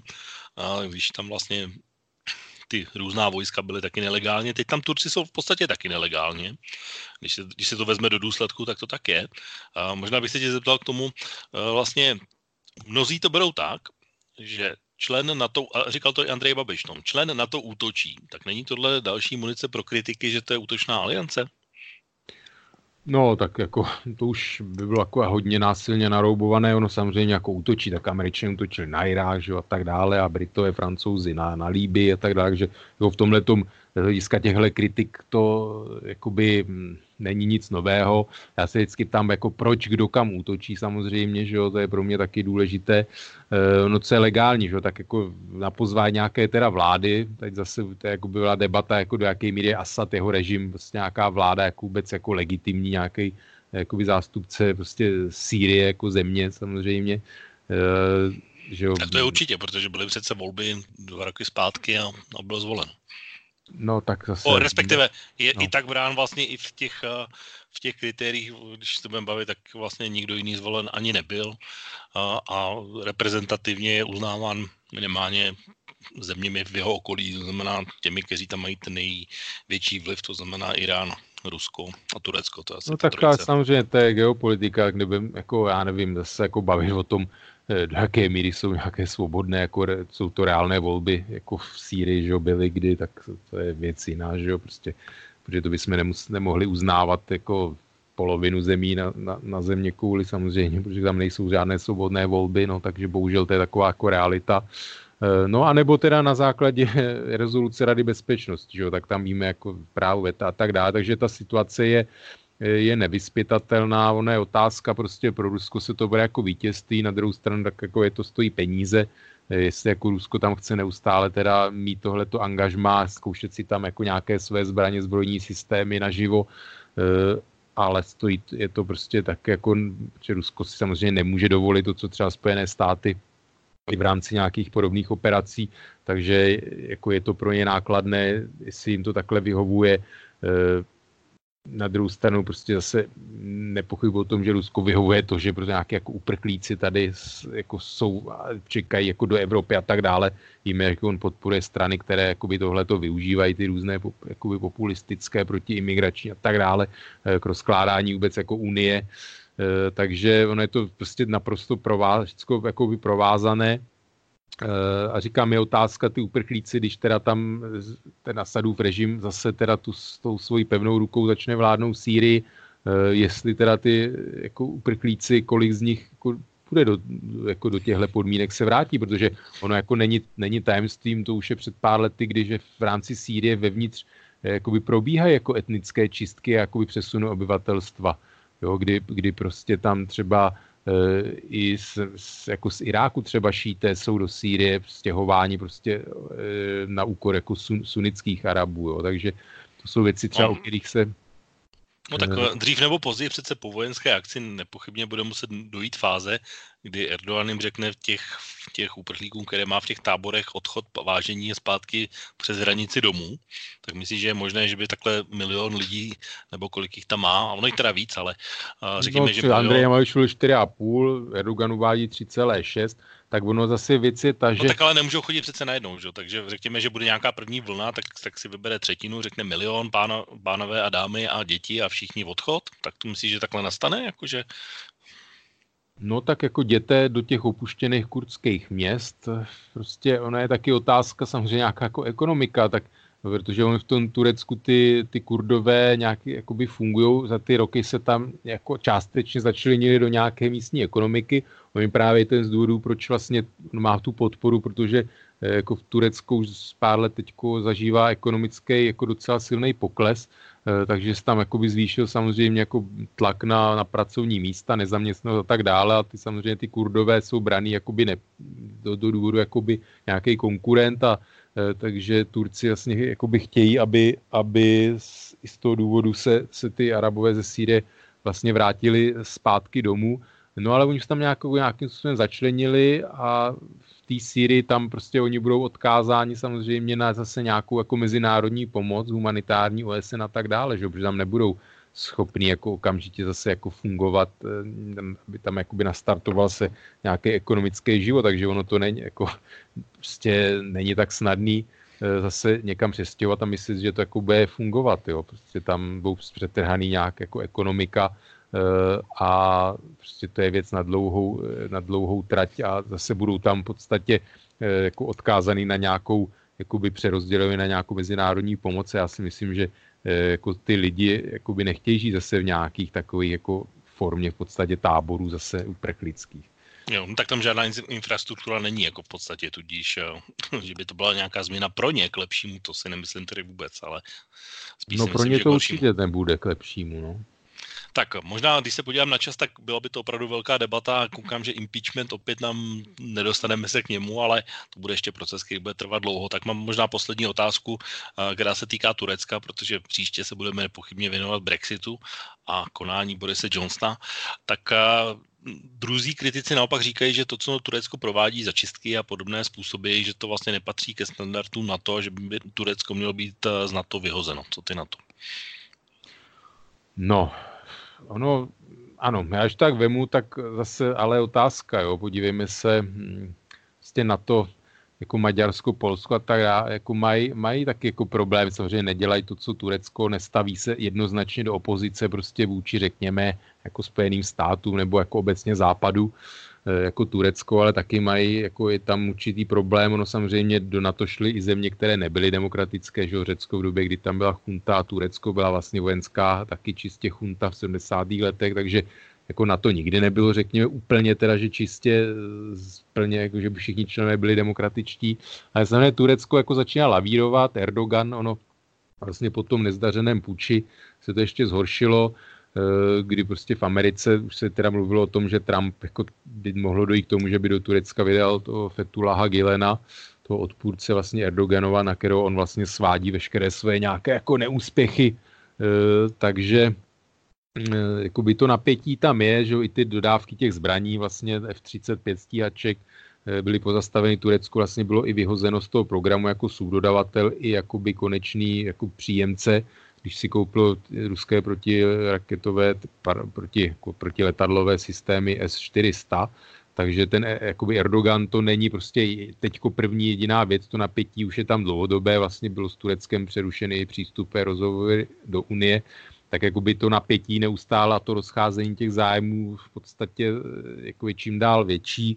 Eh, mimochodem Turecko jakoby je jedno z největších podporovatelů Madurova režimu ve Venezuele, kdy vlastně ono na, vykupuje eh, takové ty jako primitivně, primitivně vydolované zlato vlastně ve Venezuele a vyměňuje to vlastně za sušené mléko a za za mouku a pekárenské výrobky vlastně s Venezuelou, to taky o tom se málo ví, že Erdogan vlastně je jako jeden z mála teď takových jako otevřených podporovatelů eh, vlastně Madura.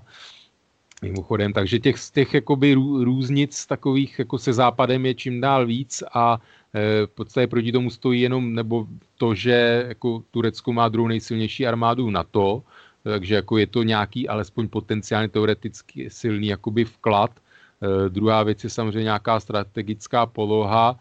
E, třetí věc je vůbec ta vnitřní situace, protože zase Erdogan tam nemusí být navždy. Turecko prostě si myslím, že e, tenhle jeho kurz stojí a padá s Erdoganem, že pakliže Erdogan by přišel o moc Turecku, tak Turecko si myslím, že může zase jakoby nějakou, řekněme, víc pro západní tra- trajektorii nastoupit, takže si myslím, prostě je to jako složité rozhodování, eh, je to prostě muslimská země, eh, jako mě, mě, já to vnímám, takže pro mě jakoby člověka, který samozřejmě eh, má nějaké jakoby, myšlení, řekněme, pro západní, tak já jako mám samozřejmě velké jako problém s tím, že Turecko je členem NATO, ale prostě zase musím na to nějaké dlouhodobější Eh, perspektivě.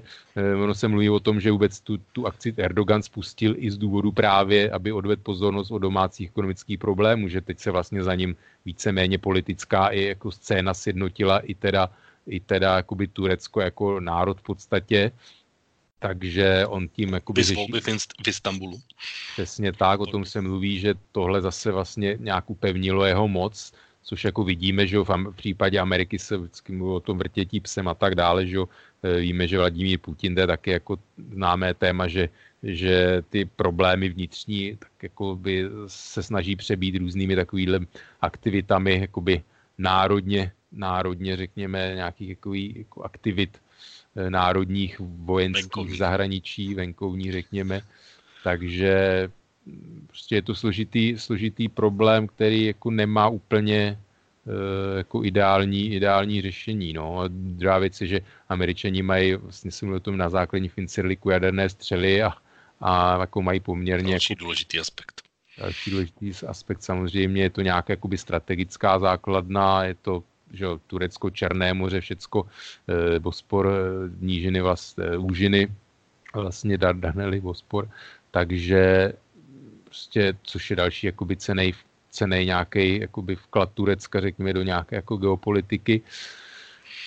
No. no, budu ti muset bohužel skočit do řeči, protože čas nám prakticky vypršel. Tak eh, já možná pro dnešní relaci ještě bych měl úplně poslední otázku, která vlastně nás překlopí k tématu, které budeme probírat za dva týdny nepochybně, protože 31. říjen se blíží a to už je dlouho dopředu známé datum odchodu Evropské unie z Británie nebo Británie z Evropské unie, chcete-li, které se zatím nějak moc nedaří. Garantem toho všeho má být eh, a je Boris Johnson, který říkal, že 31. prostě odejde za jakýkoliv eh, situace, ať to dopadne jakkoliv. Tak eh, moje otázka vlastně poslední dneska je, myslíš tedy, že za dva týdny bude ještě Boris Johnson premiérem země Evropské unie, anebo skutečně dojde k odchodu k 31. říjnu?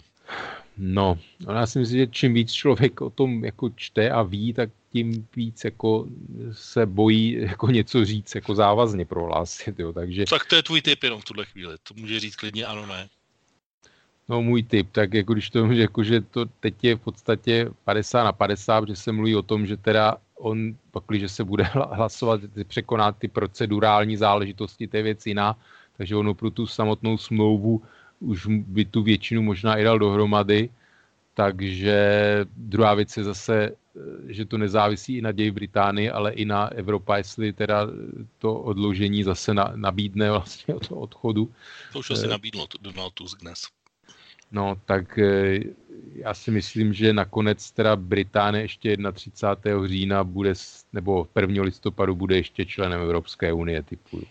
Dobrá, tak děkuji za tip a určitě se k tomuhle nepochybně vrátíme příští relaci okénko, která bude za dva týdny, protože já příští týden budu pobídat právě Británii, takže budu mít uh, náhled přímo z uh, prvních z první ruky, dalo by se říct, takže to si myslím, že bude i pro naše posluchače velmi zajímavé. Takže o to děkuji ti dneska za účast a za velmi zajímavou debatu na různá, hlavně vojenská témata, různé vojenské aspekty toho, co se dnes děje, ačkoliv jsme tedy nešli do toho impeachmentu Donalda Trumpa, který jsme slibovali na začátku, ale to tak někdy bývá. Ale děkuji každopádně za dnešní diskuzi. Tak já děkuji za pozvání a přeji všem zbyt, hezký zbytek večera. A od mikrofonu se tedy s vámi vážní posluchači loučí Intibo a za dva týdny z relací Okénko s britským tématem určitě naslyšenou a budu se těšit eh, opět s vámi na slyšenou a přeji vám příjemný zbytek víkendu. Táto relácia vznikla za podpory dobrovoľných príspevkov našich poslucháčov. I ty sa k ním môžeš pridať. Viac informácií nájdeš na www.slobodnyvysielac.sk Ďakujeme.